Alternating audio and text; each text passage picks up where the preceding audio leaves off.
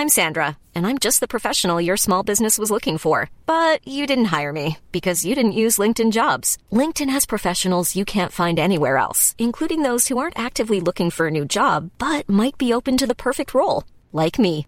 In a given month, over 70% of LinkedIn users don't visit other leading job sites. So if you're not looking on LinkedIn, you'll miss out on great candidates like Sandra. Start hiring professionals like a professional. Post your free job on linkedin.com/people today.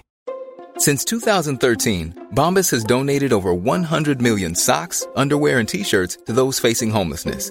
If we counted those on air, this ad would last over 1,157 days. But if we counted the time it takes to make a donation possible, it would take just a few clicks. Because every time you make a purchase, Bombas donates an item to someone who needs it. Go to bombas.com slash ACAST and use code ACAST for 20% off your first purchase. That's bombas.com slash ACAST, code ACAST.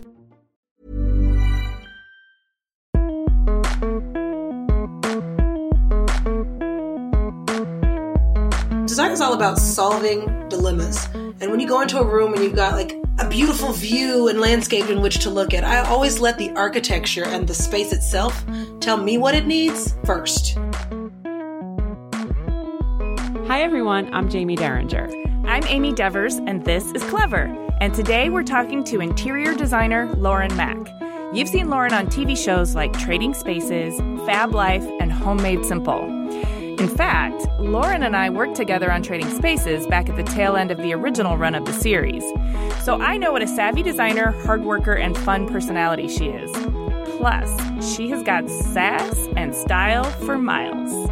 She grew up in the South, has street art and hip hop in her DNA, and loves to help people achieve affordable luxury through her design firm, Lauren Makk Interiors. You can also access her style tips and budget wisdom on Yelp. She's their new home editor.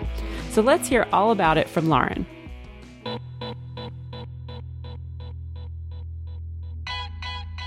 My name is Lauren Makk. I'm from Los Angeles, California, and I'm an interior designer because it's in my DNA. Yes, it is in your DNA. I've seen it in action.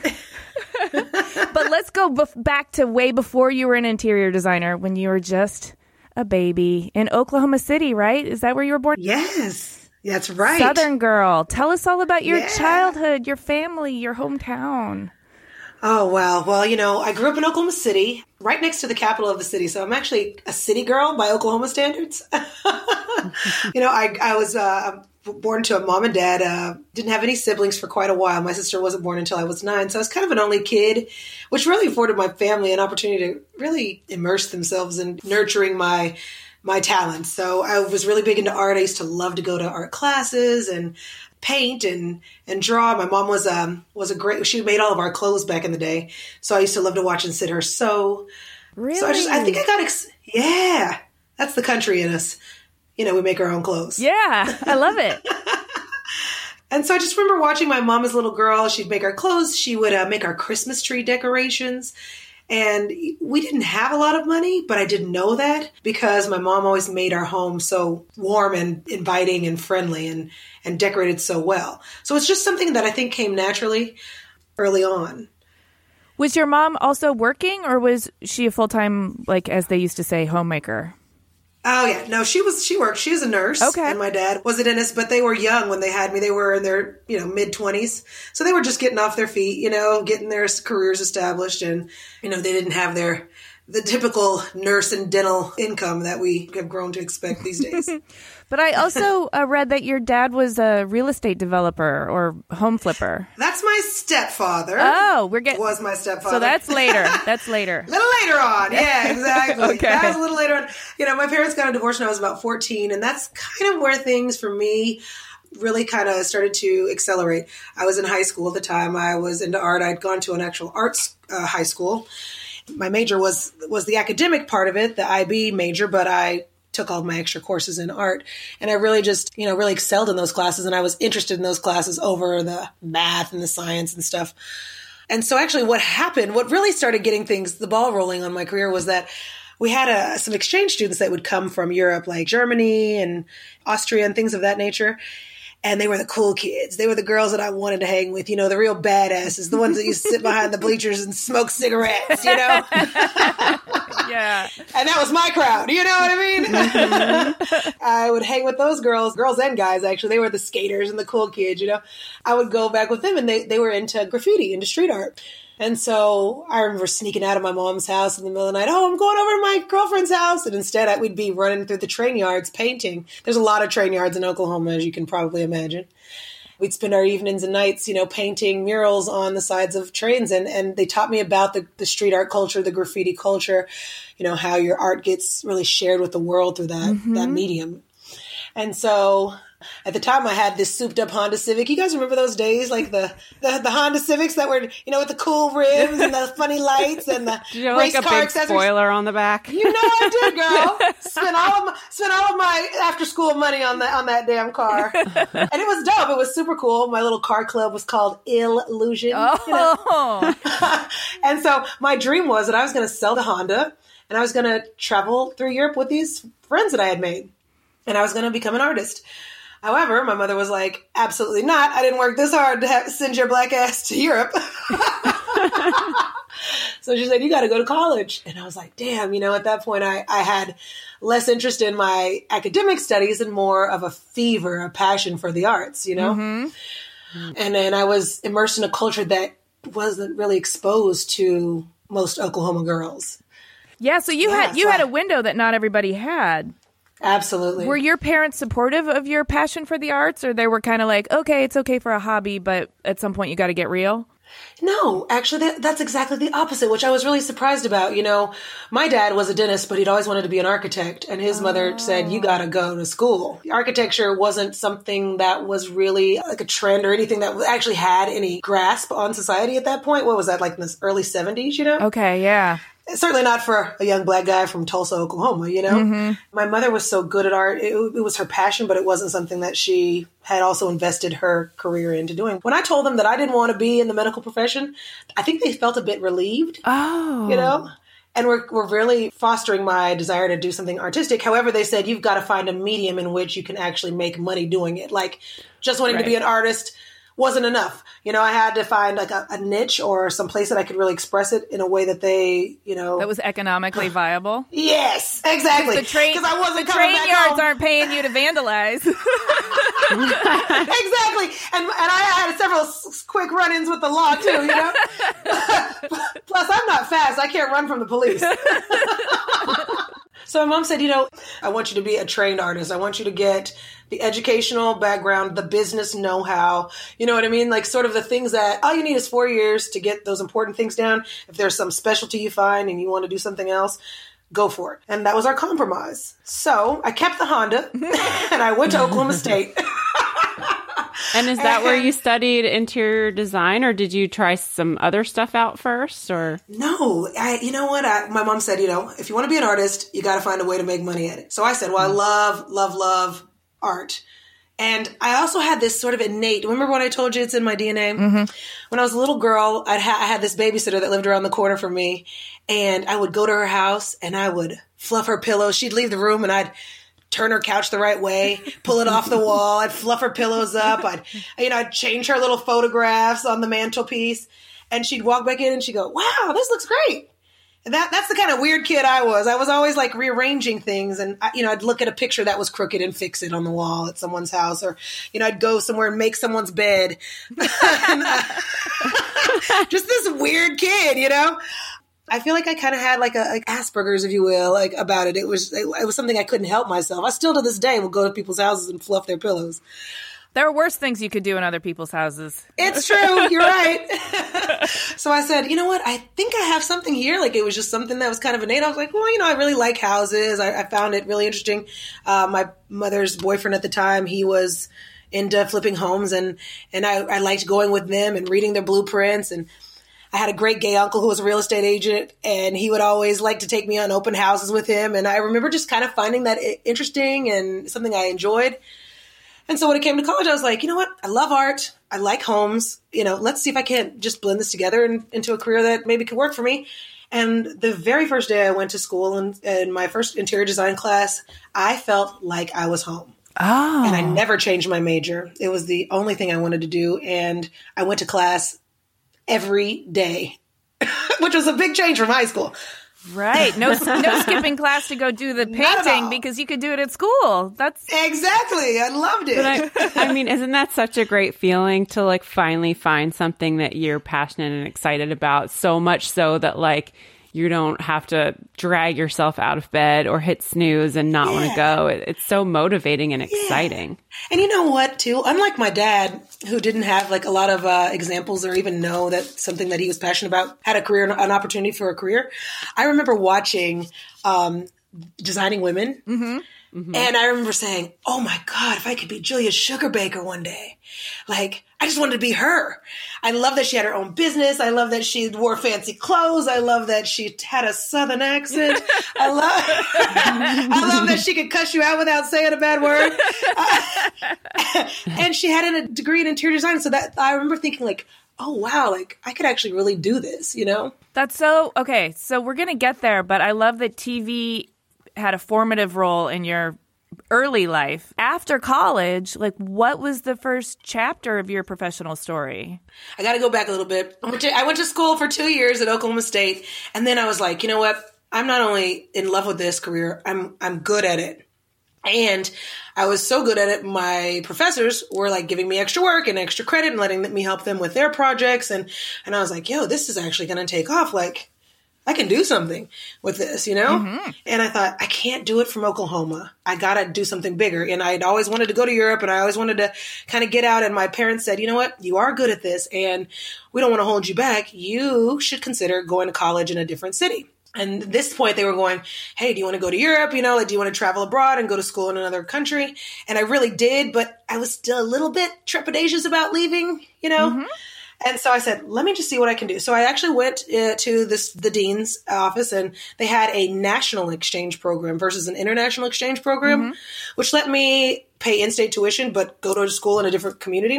And I was like, where is the hub of design? And it was New York or LA, and I like warm weather, so I was like, let's go to to LA and I came to California and I haven't left yet. That's really kind of what started to spark my interest in taking this career to a totally different level because I was, you know, interning for some really cool companies and seeing some things that, you know, I would have never had the opportunity to see if I had stayed in Oklahoma. What are some of those things that you saw that made an impression on you?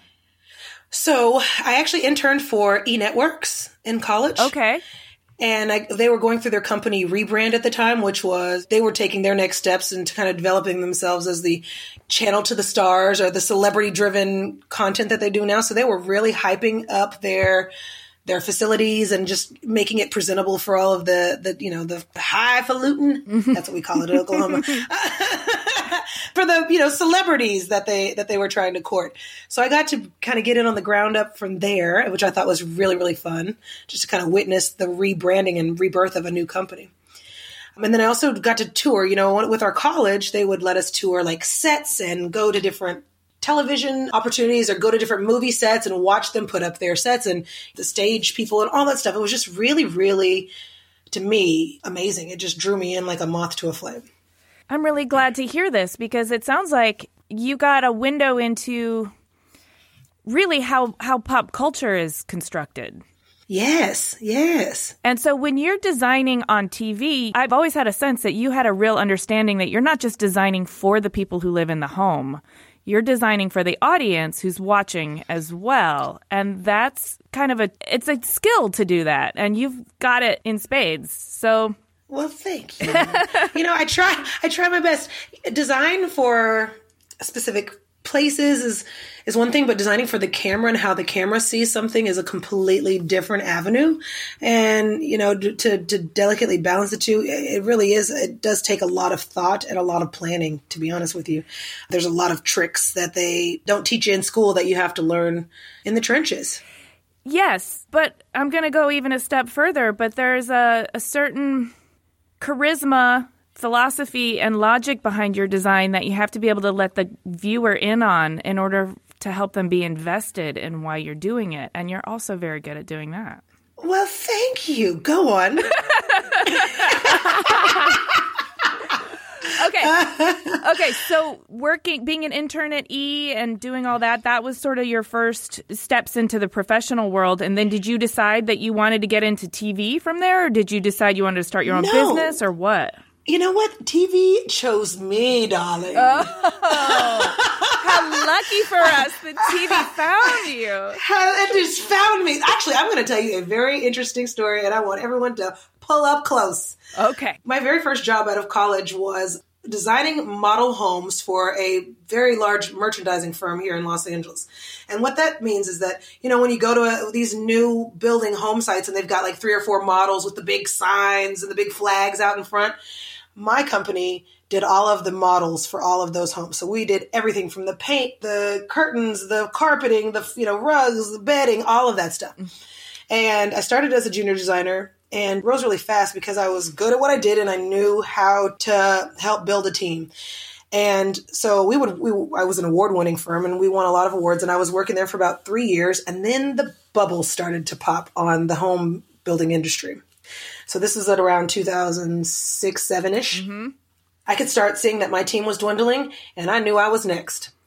And one day at lunch, I was sitting there. Eh, I, the, the girls had gone to lunch, and I was sitting in my car. And do you guys remember those sidekick phones? You know, with the swivel Yeah, yeah, yeah. and the little toggle on the side. Yes, yeah, yes, yes. It was like the first phone with the internet. Do you guys remember that? Mm-hmm.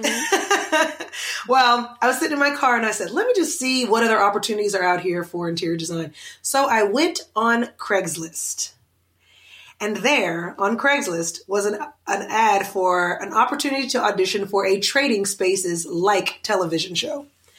And I was like, well, shit, you know, I got a couple pictures of my work because we had won all these awards. I like television. I like watching television. In fact, I thought I was going to be Oprah. and and I said, let me see, you know, let me just throw my coin in the hat and see if what happens for me. So I sent a couple of images of my work, and they asked me to come in. And the very first day I did that audition, I'd never been on an audition before, never done television before. I don't even remember the audition. I just remember walking out and like I couldn't breathe. I knew something had changed. And I got the call a couple weeks later. That I got the show. And it was Trading Spaces. It- yeah, It a wasn't tra- a Trading Spaces. It wasn't a Trading Spaces like show. It was actual No. Trading Spaces. yes, absolutely. And I was like, oh boy, what the hell is going on now? Like things had really ramped up a bit and I knew that there was a completely different trajectory coming for me and I just had to hold on and, and see what happens. okay, so I have some really specific questions. How many seasons of Trading Spaces did you do? I did two, but they actually, technically it's two, but it was one long extended season and then another season thereafter. Okay. So it was a three year, three year deal, but it was two, considered two, two seasons. Okay, so in that three years, and I know how intense the TV schedule can be, were you also working on your own business on the side, or was did TV take over? I did actually. I would take clients. I have, you know, just some personal residential clients, but TV was pretty intense. And, you know, we're, with Trading Spaces, you're traveling all over. I mean, there, there was what, 13 episodes, or no, sorry, 26 episodes at a time. So you could be on as much as like 10 of those. You know what I mean? Mm-hmm. It was pretty intense. And, you know, you're traveling all over the world and then preparing for each episode prior to it. So it was, it was, a, it really left little to be desired here at home. Did you enjoy that intense, that sort of? I mean, I always felt like it was I'm doing what I love, but with a gun to my head. exactly right. You know, it's like high school or college. You're like, oh, I got all this work to do, and then you look back and you're like, damn, those are the best years of my life. yeah. and you don't realize how good you got it because. Because then you go to another production, you're like, dang, they had a great budget and they had great catering and we got to sit in business class. You know what I mean? So yes, I did enjoy it. I really did. It was it was a lot of work, Amy. You know, the know. toil, the time. There, there, those were back in the days when I felt like there wasn't any you know mandate on how long you had to be working and under what conditions either you know No. like now there's union stuff and people are like oh it's 5.30 gotta go Right. Yeah. No, I mean, it really was two days to get that makeover done. And I remember, you know, if I didn't have that shit built, I stayed late until it was built. Sometimes, you know, Exactly. into the wee hours of the night. Sometimes I got Exactly. up before Home Depot opened so I could be there when they unlocked the doors if I needed. isn't that crazy i know And sometimes miss we it? drank wine in your hotel room, figuring out what we were going to do the next day. You're right. That was the best part of it all. I know. Uh, I remember we, we made I don't know if- I don't remember if you were there or not, but I remember we made like a thousand folded a thousand paper cranes to make this light fixture that I had envisioned and, and like it was an all hands on deck approach and before I knew it it was like 40 people in my room were all smoking cigarettes and drinking liquor folding paper cranes you know By any means necessary. exactly thank God for Amazon I bet you could just buy a box of them now you know what I mean right. right. Yeah, it was sort of um work hard, play hard mentality for sure. I definitely, I mean, it took a toll because I, I don't know about you. I, I think it's probably the same, but when you get home from those jags, you like the recovery time was kind of yes equally. It was so intense. You're Yeah. absolutely right. But I, again, I wouldn't trade it for the world. Like looking back and not being in it, now I'm like, man, I miss those days. It was really good stuff. Well, okay, so let's move on from trading spaces because I know you did uh, Drill Team on A and E, and then for several years you did FABLife, which is a daytime talk show in a studio. Which I'm Yes. kind of curious how that is because that seems cush. I'm Sandra, and I'm just the professional your small business was looking for. But you didn't hire me because you didn't use LinkedIn jobs. LinkedIn has professionals you can't find anywhere else, including those who aren't actively looking for a new job but might be open to the perfect role, like me. In a given month, over 70% of LinkedIn users don't visit other leading job sites. So if you're not looking on LinkedIn, you'll miss out on great candidates like Sandra. Start hiring professionals like a professional. Post your free job on linkedin.com/people today. Hey Dave, Yeah, Randy. since we founded Bombas, we've always said our socks, underwear, and t-shirts are super soft. Any new ideas? Maybe sublimely soft. Or disgustingly cozy? Wait, what? I got it. Bombas. Absurdly comfortable essentials for yourself And for those facing homelessness. because one purchased equals one donated. Wow, did we just write an ad?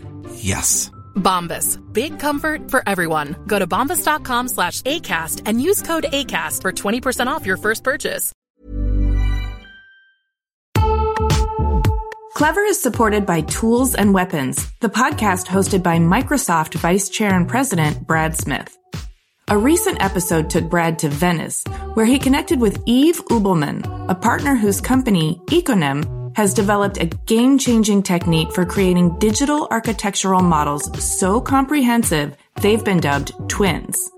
During the relative quiet of the pandemic, Yves and his team used drone captured photography and powerful AI to create a full scale digital twin of Venice, a city threatened by climate change and over tourism.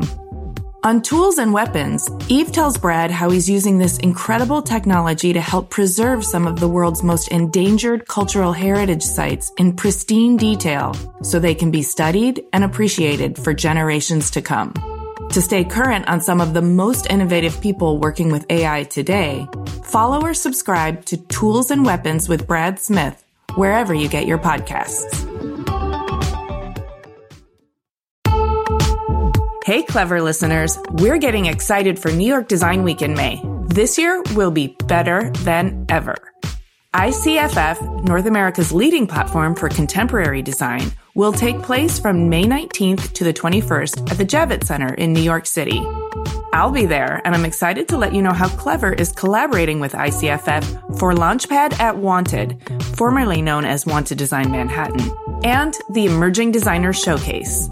Launchpad is an international platform for emerging designers that introduces new concepts and showcases prototypes of furniture, home accessories, and lighting.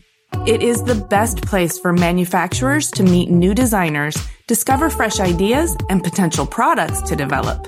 The best of Launchpad winners will be selected by a jury of renowned industry professionals, led by yours truly and they will go on to be featured in another edition of the popular Emerging Designers Showcase. I'll be leading the Emerging Designers Showcase live on the Talks main stage, where the five Launchpad finalists will have a chance to present their projects to our esteemed panel of professionals. It's always a really good time. So mark your calendars for Sunday, May 19th at 4 p.m. Both Launchpad and the Emerging Designer Showcase are presented with media partners Clever, that's us, and Design Milk, and with support from American Standard and Lumens. Visit ICFF.com to learn more and register to attend. Those are the letters ICFF.com. Come by and say hi. I would love to see you there. Support for Clever comes from Wix Studio.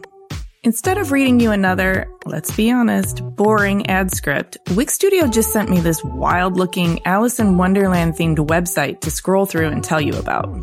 So, whoa. This is not the web I'm used to. There's something called mouse parallax, which makes it feel like you can go deeper into the screen. And as I scroll down, it's like I'm falling down the rabbit hole. And things are moving in depth and perspective. Even my cursor has morphed into a glowing little orb. There are all these no code animations that make this place feel organic and alive. And Alice is wearing some pretty cool shoes, by the way. Okay, I know I'm mixing up my narratives now, but we are definitely not in Kansas anymore. Your turn to go down the rabbit hole. Build your next web project on Wix Studio, the platform for agencies and enterprises. You have no idea, dude. Okay. Ah, well, first of all, did you see my co-hosts, which were absolutely amazing? I mean, I literally I got to sit next to Chrissy Teigen, the world's most beautiful human being, every day. wow. And like we would share drinks and food, and I got to look lovingly into her eyes for hours on end, three days a week. Which, I mean, I don't know how. And the only person who else can say that is John Legend himself. So that's pretty fucking cool. But I also got to, uh, you know, work with. Tyra Banks, which she's an amazing, amazing mentor for me. She's been really, really instrumental in like keeping in contact with me and inviting me places and giving me opportunity that I, I never would have thought I would have. And so I'm so grateful to her for even having that show put together.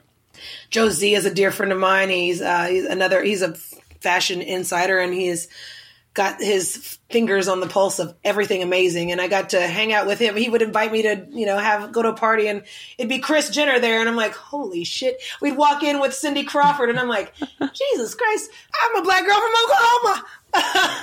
that is some uh, high lifery. I'm telling you. Yeah. So, I, I mean, I, I paid my dues in those trading spaces days, but I feel like that was like the culmination, the cake that I was waiting on. And and you know what? I, I don't say think that it's over. I feel like that's just another stone to step on along this way. Mm-hmm. mm-hmm. And do you feel like media is going to be a?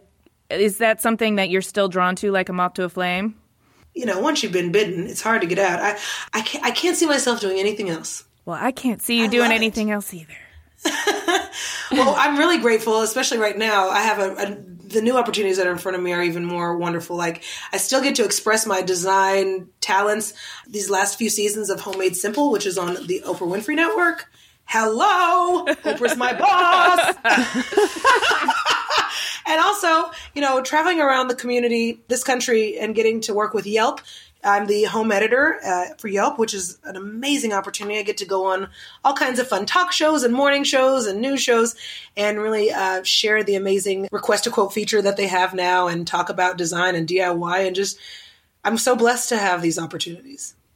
Yeah, so you're still doing all these media and, and TV related gigs. So, Yes. um, how has that affected your professional practice? Like, what does what does that look like now? Are you still taking on clients? How how is that working? Yeah, well, so it's really great because I get to it diversifies my expertise.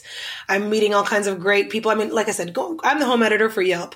Going out and being able to share their message with other people, I get to talk about real estate. I get to talk about renovation. I get to talk about DIY, and so it really like helps me to kind of broaden my strokes, if you will, like so that people are, don't just see me as a designer. I mean, I am a real estate expert and I know a lot, a lot, a lot about it. So it's fun to be able to share that everywhere.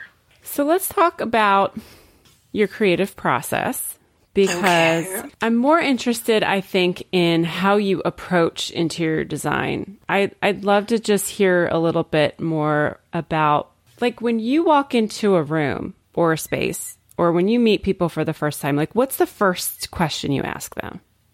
You know what? I always refer to my clients and what their needs and, and desires and goals are. But my very first thing is going into the space, and I need the space to speak to me.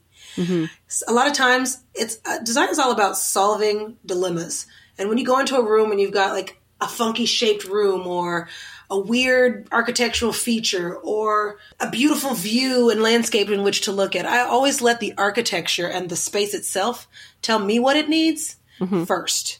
You know, I solve the I solve the problem first.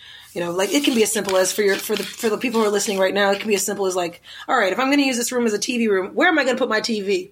Okay, there. Now, from there, I can know how to figure out where I'm going to arrange things, how I'm going to put things in this space, you know, what I want to do for the rest of the, the area and the, the rest of the space in the home. Like, it's about that first.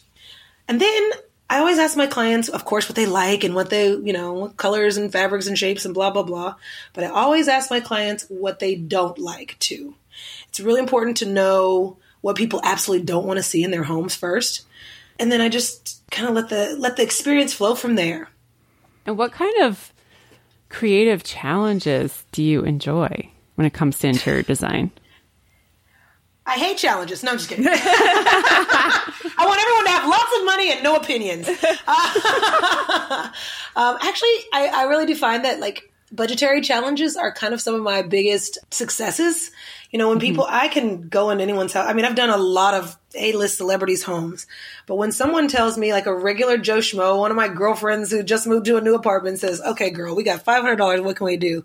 Like that to me is a challenge. I, just like with trading spaces where we had a limited amount of budget, I liked that. I like being able to be constrained because I grew up not having a lot of money and we made the best of it. So I find that I get my biggest challenge from being limited. Mm, yeah, sometimes restrictions can really force you to be even more creative than you would if you had every option possible. Yes, but that doesn't mean I don't still like really rich clients. okay, okay, we heard it. You put that out there in the universe. Everyone who's listening is rich, call me. but there is a resourcefulness, like a scrappiness and a resourcefulness that Yeah. comes from budgetary constraints because you have to get super creative about what you can do with the money. And I feel like that kind of also comes from, I don't know, it, it might have its origins in your street art sensibility. Like, Yeah. And more importantly, too, you know, any old designer, you get a lot of these hoity toity designers that are coming to your house and tell you to get rid of everything and start fresh and everything must be custom, you know? I really enjoy like shopping in my clients' garages, go, you know, mm-hmm. mixing the retail with some resale, you know, remixing things you already got and kind of trying to reimagine it in a new way. I find that those are the ways that you actually create instances for your clients that they can relate to. You know what I mean? Instead of getting rid of everything, it's like, hey, why don't we re- remix it? You know, take something from one room and move it into another. Those kinds of things are, that's what a good designer would do. How about that? Well, I appreciate that too because as a furniture designer, I really value the relationship you form with the objects that are in your home. And I find that like they're members of the family. You can't just cast them off. If they're not valuable to begin with, you never should have bought them. But if you've lived with them for 10 years, now they have you have a relationship with it. Like, Yes. And the energy too. You know, I think to myself how I, I'm a conservationist. I don't believe in throwing a lot of stuff away. My partner can't stand when I, how much stuff I re- want to reuse, you know? He's like, another plastic bag? Yes, another plastic bag. um, but I, I don't believe in just buying furniture to have. I believe in buying furniture to collect. And it's, I feel like my things are my collections. Yeah. know? Not to put you in a spot where you got to talk trash, but I really want to know like what's what drives you crazy about either TV or in interior design? Like what's your biggest pet peeve? You know, I think a lot of it is for me. I travel so frequently with work, and my clients and projects are scattered all over. And for me, I feel like the challenge for as a designer and even as a as a basically a salesperson, because I'm talking to my clients and trying to help them find the things that they need in their spaces, is really finding good help. You know, and who to trust and where to go to get a really valuable person to help me to create my vision. Because I, I can create a vision, but I'm not a painter girl. Mm-hmm. And it's I always say it don't say painter on my business card. and, I, and I and I don't know how to lay carpet. I know what carpet I want, but I don't know how to put it down there. And so for me, always finding good help in different places has really been a challenge. And actually, that's really why I partnered up with Yelp as their home editor because they have this really cool feature that I've uh, found on their website. It's called Request a Quote. And what's really awesome about their Request a Quote feature is that you get to like type in what your project is on your little app, and then you get to actually request a quote from up to 10 people in the uh, in your local area right there. And they've all been peer reviewed by other people who've had experiences with them. So it's kind of cool. You can kind of read through who's the best and whatnot. And then within 24 hours you get 10 quotes back exactly right then and there. So that's been one of my biggest things that i've learned in this career that's really helped me because i'm super challenged by finding the right people for the right job now in television, what's my biggest uh, challenge? Finding a job. Keeping a job. Right. you know, television, television is fickle. And, you know, one day your show's on and the next it's not. Yeah. And right now for television, it's a lot, especially in, in, in our areas, Amy, it's, it's, uh, you know, flipping houses. And if you don't flip, flip houses, then you're kind of, I'm kind of screwed. when I started this this life, when I started television, I said, you know what? What do I want to do with this? Like, where do I see this career going? How do I see? What, what do I want to be? And I, th- I said, you know what? I'd like to be the next Martha Stewart. I want to be a black Martha Stewart. You know, I want to. I want to take this career and do something amazing with it. And there's just not crafting shows on TV, you know? Mm-hmm. Even like cooking shows now, they're like challenges, you know? Yeah. and, and there's just not those like those old like Bob Ross style, you know, instructional videos about how to do something. But I'm going to bring it back, baby. So that's what I was going to ask. Like, if you could pitch and sell your ideal television show, what would it be, and what would your role in it be? Okay, so I love DIY classes and workshops. In fact, I had just to give you a little background. I had before I had Preston, my son, I had uh or before I even met his father, I had um, moved to Hawaii. And when I got there, I said, you know, I'm going to do this. I, I, moved there on a whim. I went on vacation, fell in love with this fine Samoan man. Oh, honey. With his glistening muscles and beautiful green eyes. It was a, it was a vision. and I, I, said, you know what? I'm moving to Hawaii. Screw it. I'm saying television at that time. I had just uh, finished wrapping Drill Team and things were kind of dry and I, I, didn't know what the next step was. And, you know, being in television for so long and having traveled so long, I hadn't immersed myself in my personal business to the point where it was a long and fruitful career. It was just kind of like, all right, here's a new client for this month, and then there'd be one the next month. But I needed consistency, mm-hmm. and so I, I, wanted to change a pace, and I decided to move to Hawaii.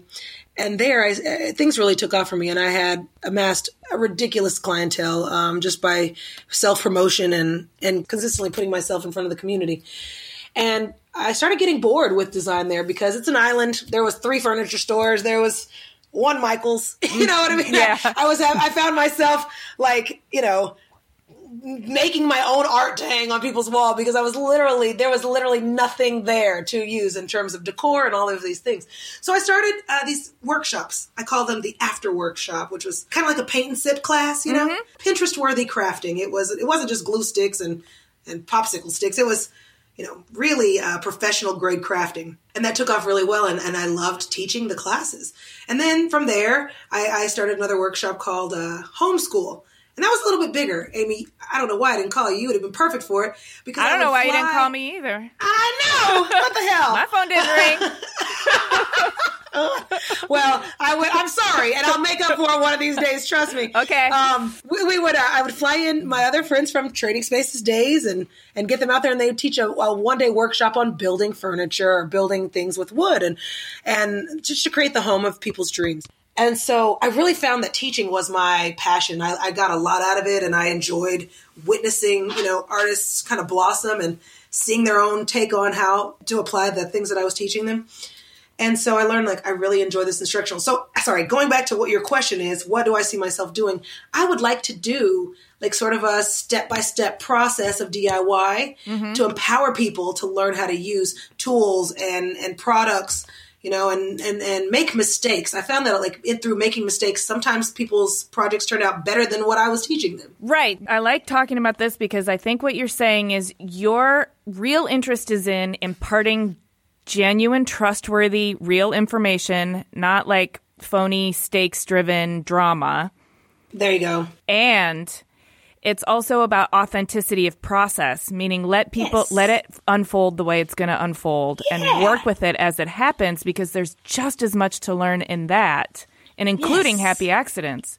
exactly. You took the words out of my mouth. You want to write me as want to help write the write the, the treatment? I don't know. Maybe if you had called me in Hawaii to do your. Ah! I'll just take you on a trip. I'll just take you on a trip to Hawaii. You don't have to work. That's even better. There you go. I- But I, I, I think of like Bob Ross meets Paula Deen without the crazy shit. With no racism. then- yeah, with no racism. Bob Ross meets Paula Deen meets Martha Stewart meets Lauren Makk Yeah. or Oprah. You know, I, my vision for it, just to kind of like make it a little more fun and useful, would be to have like some cool celebrities. Like, can you imagine me and Justin Bieber making a DIY project? Like, how rad would that be? And getting to know something about them too. Yeah. I love it. That sounds fun.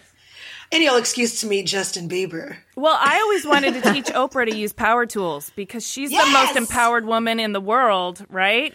Yes. And have you ever seen Oprah with a power tool? Now, I haven't seen it. No. No. I haven't either, and I've watched damn near every episode all 25 years.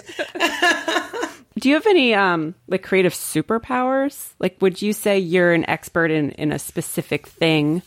You know, I don't think anyone's ever fully all the way. Con- I, I hate to use the word expert because Oh, I I hate the word expert. I hate it. Right? Oh, Oh, I sorry. hated the thi- Sorry. No, no, no, no, Jaime. you use it. It's fine. It's but Lauren and I and I have had to define ourselves as home improvement experts or lifestyle experts or design experts, and I've always felt like, ah, I hate being in the position where I'm the one who's supposed to have all the answers and teach you all the information Oh. when I want to Yeah. be the one asking questions. Hence this podcast. Uh, now I'm the one asking questions. You know what though? I, I always tell clients and people there's a thin line between do it yourself and screw it yourself. and I think like I'm constantly toting that line. I am only I'm a teacher, I'm a guide, I'm I, I allow people to express themselves and create stuff and mess it up too. And like I screw up often. I cannot tell you my career. What you see right now in front of you is the highlight reel. You don't see the times that I fucked it up. a lot. and I'm sorry to the people that I did that to. I'm so sorry to my first clients. I mean, I I would love to know like something that that happened. See, Oh my God, I'm What, sh- what I'm- did you I'm, like, fuck up? Like, is there anything funny? yeah, I can tell you two examples that come to mind immediately. I, when I was in college, I had this part-time job at this uh, company called a Designer's Eye. It doesn't exist anymore, but it was kind of like a, I don't know, you'd hire people. I don't know how you, what do we even have on our internet now? It's kind of like a, and you know, you, they have the nanny services where you go in and type in your project and then they'd send you a nanny or tell how many kids you got and then they send you somebody at your house. Oh, yeah, yeah. It was like that. People would reach out to them through the internet. This is in the infancy of the internet, by the way. So it was really before its time. But this company would basically be the liaison between you and a designer, and they would send a designer to your house. So I was in college. I was like, "Uh, yeah, I know how to paint your cabinets. Sure. and so I went one time. This this couple had bought this beautiful ranch home in in in California, and I was like, they were like, oh, we really like to paint our cabinets this weekend, and I was like, sure. I had never painted a cabinet in my life, and I just I remember seeing the goopy streaks, and it was like drying, and like, and I was like trying to save it by adding more paint, and Oh like, no, ah! and it's gumming up and and, and I hadn't I hadn't prepped him right, and like I had no idea about what I was doing, but I was like, you know, ever so confidently, like, yeah, we can do it. and then another another client had asked me had wanted a bathroom renovation, and I chose these awful pictures. I don't know what I was thinking. They were like shells, and then and it had like the, the original tile, which was like pink and blue original tile, and you know how that is in, in LA. It's like really, you know, amazing tile, but. mm-hmm. I tied it in with these goofy shell pictures and painted one wall purple and like, oh God, girl. I cringe. I cringe. I die. I'm so embarrassed. Like, I, I, I want to meet them. I want to make it right. I want to make it right so bad. It's like the one that got away. I feel like I slept with my first Tinder date. You know what I mean? Like that's the feeling. That's the look on my face. first night sex. so yeah, needless to say, that one's not in your portfolio. not at all. Not at all. but you know what? I, I really appreciate those people wherever they are. I hope they're listening now because it really it made me the woman and designer I am now. I know my limits. I know what I'm not good at. You know, that's why I call in the experts. Uh, I'm not a painter. I, I I learned I that. hear you. You gotta I know hear you. what's Sometimes like, you have to jump in and just figure out like what you can and can't do, and those poor clients who are on the learning the the other side of that learning curve. Yeah, you know, I think I had gotten I think I had gotten the wrong impression of just watching like the the first few seasons of Trading Spaces. Like, oh, designers paint. no, they don't. designers mm-hmm. tell you what to do. They don't do it themselves. That's funny. Yeah, that's weird. It, it, probably gives a lot of homeowners like a weird and like false impression of what a designer yeah. actually does. And I'm sorry, I've perpetuated that my entire career. How dare you? my okay. special power is knowing what I can't do. hey, that's a really important superpower. right? Um, I want to jump into um, your your personal life because you recently became a mom and uh, you have a son and, and, what's his name again? His name is preston, preston. and he just turned two last month. Oh so, it's such a joy. it really is. I'm so honored to be his mom. I, I can't believe he chose me. Oh so i want to ask you about this because i struggled with this when i had my daughter Mm-hmm. Um, you have to shift your priorities. Like you don't think you think everything's going to be okay, and then you have this baby, and then you're like, oh, this is like the number one priority in my life yeah. now, and everything else is like just the back burner stuff. So how did you rejigger your life? Prayer and wine. Just kidding. I, I, uh, I, you know, when I was younger, I could fly anywhere in the world I wanted to go. I could spend my money on dumb stuff that no one needs and that I probably still don't even have. And when my son came in my life, it just, I got laser focus on the fact that I was in charge of this human being and I had to make sure that he not only stayed alive, but like thrived. And more importantly, I had to give up my television. He watches all Baby Shark now, and I get to watch CNN on my telephone app. and mm-hmm. and I don't get to curse with abandon anymore. And I don't get to sleep naked and but I wouldn't trade it for the world. I just love him and and I feel like you know, I'm his shepherd in this world and I got to protect him from the all the things that are wrong about it and guide him in the places that are right and it's an honor. Yeah. It's a very exhausting honor. it is exhausting. and you're I mom, you, you get it right. Like there's the reward is their faces. Oh, absolutely. Uh, absolutely. I mean, they are little terrors. I mean, I'll be honest, like it is hard. Um, and sometimes it's really hard to be diplomatic about situations because yeah. there's they can be incredibly frustrating. But yeah. then like 5 minutes later they give you a hug and say you're the best mom in the world and you're kind of like what? Okay. My I love you exactly. Too. My son last night said his first "I love you." Oh, I melted. I caught it on video for the second version of it, and I've been crying, sending it out to everyone who with who has a text message. like my whole morning this morning was spent sending text messages to everyone, going, "Look at Preston's first "I love you." Uh, oh. It's like that kind of stuff excites me. Whereas you know before it was like too much fun excited me. A night out on the town was fun. Now I'm like in bed with my baby by eight, and that's that's everything to me. And that's the joy. Yeah. Yeah. Did it also kind of? I mean, how did it make you reflect back on your own childhood and the the job that your own parents did? Did you have more appreciation for it? Absolutely. I'm so grateful that I had a parent that would sit home and sew my clothes versus a mom who was ripping and running in the streets. You know, I'm so grateful that my even though when my parents got a divorce, my father was still really active in my life. I'm so grateful that that's my stock, and I hope to be able to share the same with my kid. I mean, he's just wonderful. He deserves it. Yes. Well, he lucked out. He got an awesome mom. Aw. Tell him that in 13 years. All right. you keep my phone number. I'll call him up. Looking back over the whole course of your whole life and your all mm-hmm. your profession and all your loves and loves lost and motherhood and all of it. What's the biggest, hardest, most important life lesson that you've learned?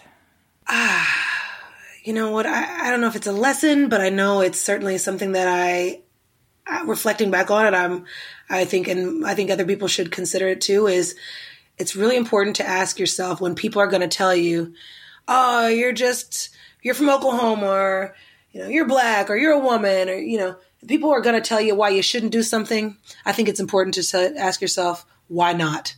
Why shouldn't I do something? You know, I used to come, I remember telling people, I'm going to move to California. And they go, why the hell are you going to California? And I go, well, why not? You know, why why do you think you can have a career in television? I'm like, well, if it's not going to be me, it's going to be somebody else. Why not me? You know? Mm-hmm. Uh, and I still say to myself when I drive through Malibu and see these amazing houses on the hill, and I go, damn, like, why can't I have that? And then I have to remember to check myself and go, why, why can't you have that? You know? So. How did you learn that? Like, when did that lesson sink in for you? because other people have it and why can't I? Like there's nothing special about anybody that has something that I don't have. They just have it and I don't. And all I got to do is get it. It's kind of like it's like uh it's like the secret, I guess, kind of, but but in my own little way, I just feel like why can't I have the shit I want? And why can and why do other people have it and I don't? Because they want it and, and I do too. So I'm going to get it too. Mm. You know? I don't I hate to feel like I was limited just because of geography or race or or arbitrary sex. social constructs that really don't that. have anything to do with you. Yeah. Yeah, mm-hmm. exactly. In fact, those are I think my advantages sometimes, you know, being being African American or being a little bit more hip. You know what I mean? I, I bring some flavor to a place that was a little bit dry, you know? Mad flavor. Thanks, boo. Max Spice. if I don't bring flavor, I certainly bring wine, and that'll get you in any door. okay, so so fast forward to the future. If with this attitude, if there's nothing you can't do and there's nothing that you want that you can't get, what does your life look like 20, 30 years from now? Ah you know, I, I, I hate to g- use this as a model again. I think I'm going to be a meld between a, an Oprah and a Martha Stewart. I, you know, I want to have an empire. I want to have a legacy left behind. I want to have things and pe- I want to have products in people's homes, and I want to empower people to to not feel trepidatious about doing or living the life they love, they want. I want to leave an impression behind where people feel good about being themselves, about creating things, about um, living in a world that's a little bit more tailored to themselves and, and tailored to others. And I hope I'm kind and courteous to everyone around me. I, I really want to spread good shit around. I mean, you know, you hear a lot of people in Hollywood who, who who aren't nice and but pretend to be on TV. And I really hope that people say Lauren was a really nice person, whether she was on TV or not. And and I really hope that I, I like I said, I want to be able to create things that that aren't disposable, that people can have in their homes, that are uh, approachable, affordable, that last, that are good. Yeah. I'm interested in the idea of legacy. A lot of the females that we talk to don't bring up legacy. Really? Yeah, I don't know why. I think a lot of times maybe they have children and so they sort of understand their children are their legacy, but or maybe it's too bold to think that we could make such an impression in our professional lives that we could have a lasting legacy. But I like that you said that. It's an empowering yeah. way to look at your career as not just in this short lifetime, but yeah. I feel like design is is one of those things like yeah, it's colors and you know, paint mm-hmm. and curtains and whatever else furniture. Really what I'm doing and this is really important, is I'm creating spaces for people and families to thrive in. Mm-hmm. You know, I, I consider this, this is one of the things that kind of really drives me as a designer is like, you know, we spend all of our time, all of our energy, all of our, all of our everything. We put our whole selves into our careers. And why? Why do we do that? So we can make more money. And why do we do that? So we can have nicer things.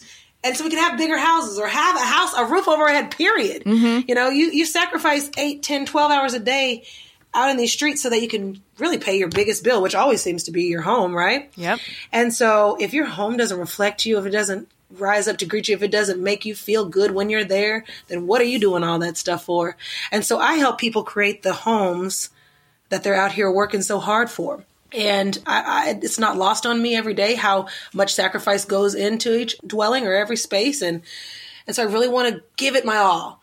And but besides that, then then you take apart the home part. It's like, well, who are the people that live there? The humanity of it all, and what are you doing to get as work as hard as you have? And so, I really like. I'm really interested in people, and so interior design may may have been what started my career, but I think that there's a lot more to it than just designing, and and I really appreciate kind of the intimacy of that and what I'm bringing and what I'm doing to change people's lives.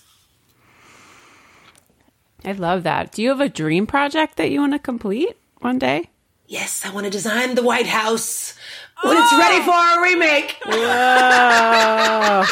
All right. Who wouldn't want to do that? You know? Yeah. I just, Oh, yeah. I would love to. I'd love to do that. I'd love to. Um, what else? I'd love to create my own um, production company and my own line of products and and things for the home and decor and all of that. I, I really find passion in in those projects. But yes, the White House.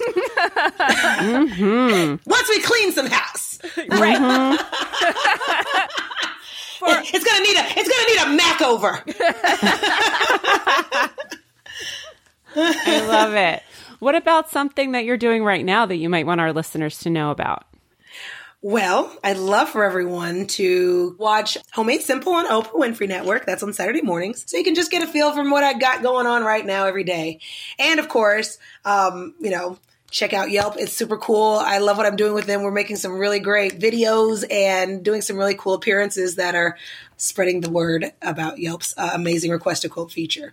And, uh, you know, keep up with me on social media. That's a great way to kind of keep up with what I've got going on. I'm at Lauren Makk, L A U R E N M A K K, uh, on all the social media handles Twitter, Instagram, Facebook. And then, of course, you can also follow all of the Yelp handles, which is really just at Yelp. And then I feature a lot of videos there too. Awesome. Well, thank you. Yeah. And my website, which is www.homegirlnextdoor.com. Oh my god, I love that URL. Because I am. I'm a homegirl, but I'm literally like in your home. Right. I got the double entendre. There you go. Listen, lady, it has been absolutely uh, uplifting to hear your voice again. I love you. I love you too, Amy Devers. I miss you so much. You kiss your face for me, will you? All right, you kiss yours for me. I will. And you too, Jaime. You're a new part of my family as well. Yay. I want to come to Hawaii too. Well, come to Hawaii, come to LA, whatever you got to do. Yay. Love And I you. want to again, thank all, Lauren. I want to thank all of your listeners too. Thank you guys so much for uh, taking the time to listen to me today. It means a lot, and I appreciate you all.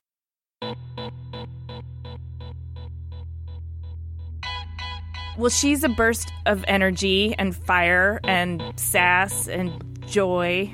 It's so nice to have her like happy, laughing voice to listen to and talk to. It's contagious. There's a wisdom in the way that she sort of simplifies things, you know? Like her whole like why can't I have it? Why not me? It's just such a uncomplicated way of busting through all the baggage that society puts on you. Yeah. I, I think I like her attitude and I, I I agree with you that it is very simple.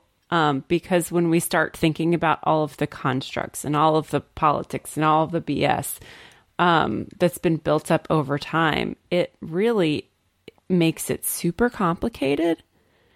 But it's really not. It's as simple as why not me? I'm still trying to get into it because I guess I spent a lot of my time thinking, well, it it can't be me because until I get to acquire this skill or until I prove myself in this arena or until I I don't know, get this degree. And I always felt like there was another hurdle to jump over before I could be worthy of the stuff that I wanted. But but that was I mean, now that I look at it, it's just me putting stuff in my way. Well, it's also you thinking that there's a specific path you need to take and you have to like check these boxes before you can go from A to B, but really it's it's also like um I don't I guess there's also like a confidence thing too, like if you're confident that you could do it, like why not you? And I maybe that's kind of where she's at. Yeah, and I mean, I want to make sure that I'm. I don't regret any of the lessons that I learned while I was doing that because honestly, getting those degrees in furniture design changed my life in a really, really profound way. And I don't think I would be who I am without it. So it's like that was my path, but I think my path was also sort of littered with deconstructing the society bullshit, right? Where she's just kind of like, Mm-mm, not for me. Dusting Right. it off. She's just like, I'm gonna do it anyway, whatever. yeah. that doesn't make any sense, so I'm not I buying it. into it. Mm-hmm. I really love that. Um, I also love that she had a crew called Ill-usion, and she would go out at night and tag up trains in the train yard. And she drove a souped-up Honda with like, yeah, I I just love that whole like growing up situation there. That just sounded like fun and a little bit rebellious and I don't know, creative. and with an international flavor, right? I, I like that the exchange students played such a f- featured role in that whole thing. Well, I mean, I think being in the U.S., like Europeans just seem cooler some. Totally. You're not from my small town? You must be rad. Right. I mean, even anybody who's different, I guess, if you're in a smaller town or, you know, you, you, there's like le- maybe less diversity of, of people or cultures or whatever. It's kind of like anybody who's different. You're like, oh, like cool, you know? Um, certainly there are the people who are like, ugh, you know, different. That's, ugh, I don't want that. But like for people who are creative, I think it's that curiosity that comes up and you're just like, I want to know everything about their life. Yeah. Uh huh. And what's it like where you're from? And what kind of music do you listen to? Yeah. And fashion. Yeah. Yeah, especially at that age too, where you're like really developing and you're starting to figure out who you are. And then there's all these other really cool influences from different places. And I think um, maybe her having those friends also helped her build her curiosity, but maybe also be that person who doesn't care about boundaries. Maybe that helped give her that confidence to be like, who cares? Mm-hmm. I have to tell you, like, just out of professional admiration, it was really fun to watch her on Trading Spaces because she is really, she's just quick. You know, she's she's got a sort of defined sense of style, so she can sum up a room pretty quickly, and then she's got a vast database of ideas and a lot of like resourceful ways of executing them. So she'd always put like a little sort of hip hop or street art kind of embellishment in there somewhere that always felt really organic and kind of perfect. And there'd always be some unexpected stuff. And she was kind of really just able to execute really fast. Well, I executed, but but she she worked really hard, and and her ideas came from really inspired places, and it was it was just a fun, fast paced thing. But it's like when you're working with people who can who can do it really fast, it's really fun. Yeah. So I think it was really interesting that she mentioned legacy. Mhm. I'm fascinated by that. Yeah. And it's a very different it's very different be- for me because I'm not interested in legacy, but I'm fascinated by people who are and why they are and what they want and I love that she wants to build this empire and it, it, it makes me feel like her her building this legacy is about her creating things that people will love and live with. And so it's all about positivity. It doesn't feel like it's all ego. You know what i mean? No, but I'm going to say there's probably a healthy dose of ego in there too, which I think is really important because I think that's one of the reasons women don't talk about legacy, even if we are thinking about it, is because it's just less acceptable for women to have ego. Right yeah well that's probably true But I mean, I haven't really thought about my own legacy, and it sounds like you haven't either. I've thought about stewardship, which I think is they're two facets maybe of the same stone, but I want to leave this place better than how I found it in my own way. i totally admire that because i have zero desire for having any legacy at all really. It seems really sad. Yeah.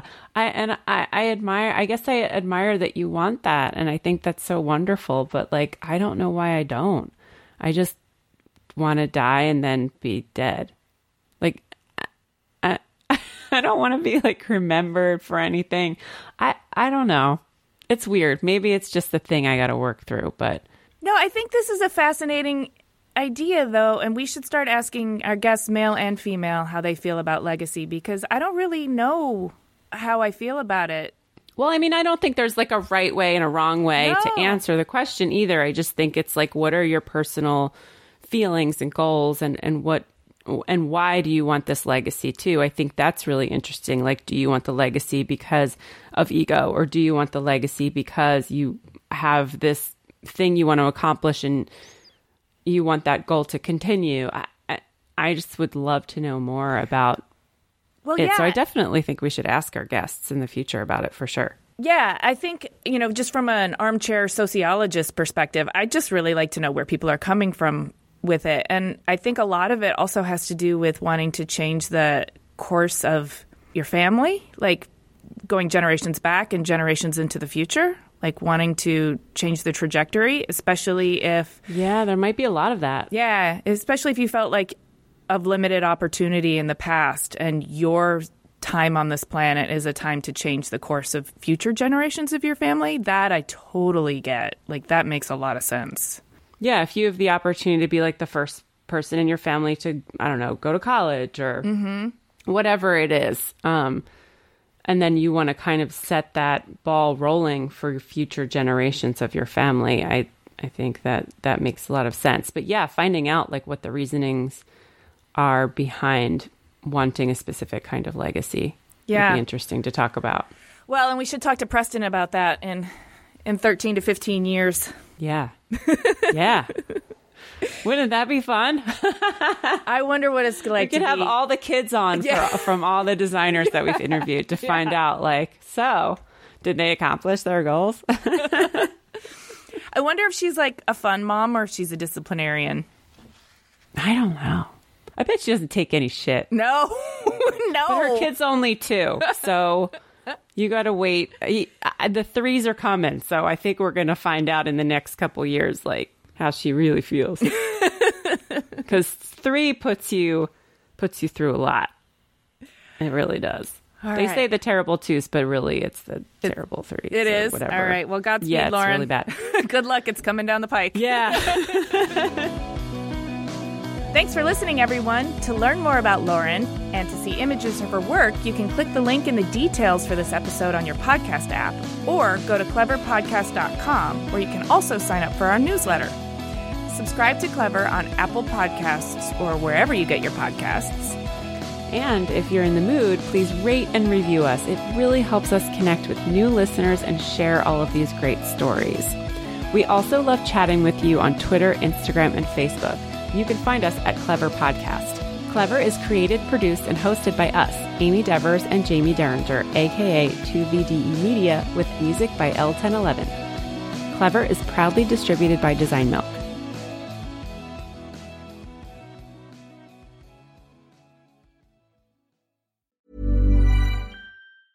Planning for your next trip? Elevate your travel style with Quince. Quince has all the jet setting essentials you'll want for your next getaway, like European linen, premium luggage options, buttery soft Italian leather bags, and so much more. And is all priced at 50 to 80% less than similar brands. Plus, Quince only works with factories that use safe and ethical manufacturing practices. Pack your bags with high-quality essentials you'll be wearing for vacations to come with Quince. Go to quince.com slash pack for free shipping and 365-day returns. Imagine the softest sheets you've ever felt. Now imagine them getting even softer over time. That's what you'll feel with Boll and Branch's organic cotton sheets. In a recent customer survey, 96% replied that Bowl and Branch sheets get softer with every wash. Start getting your best night's sleep in these sheets that get softer and softer for years to come. Try their sheets with a 30-night guarantee. Plus, get 15% off your first order at bollandbranch.com. Code BUTTERY. Exclusions apply. See site for details.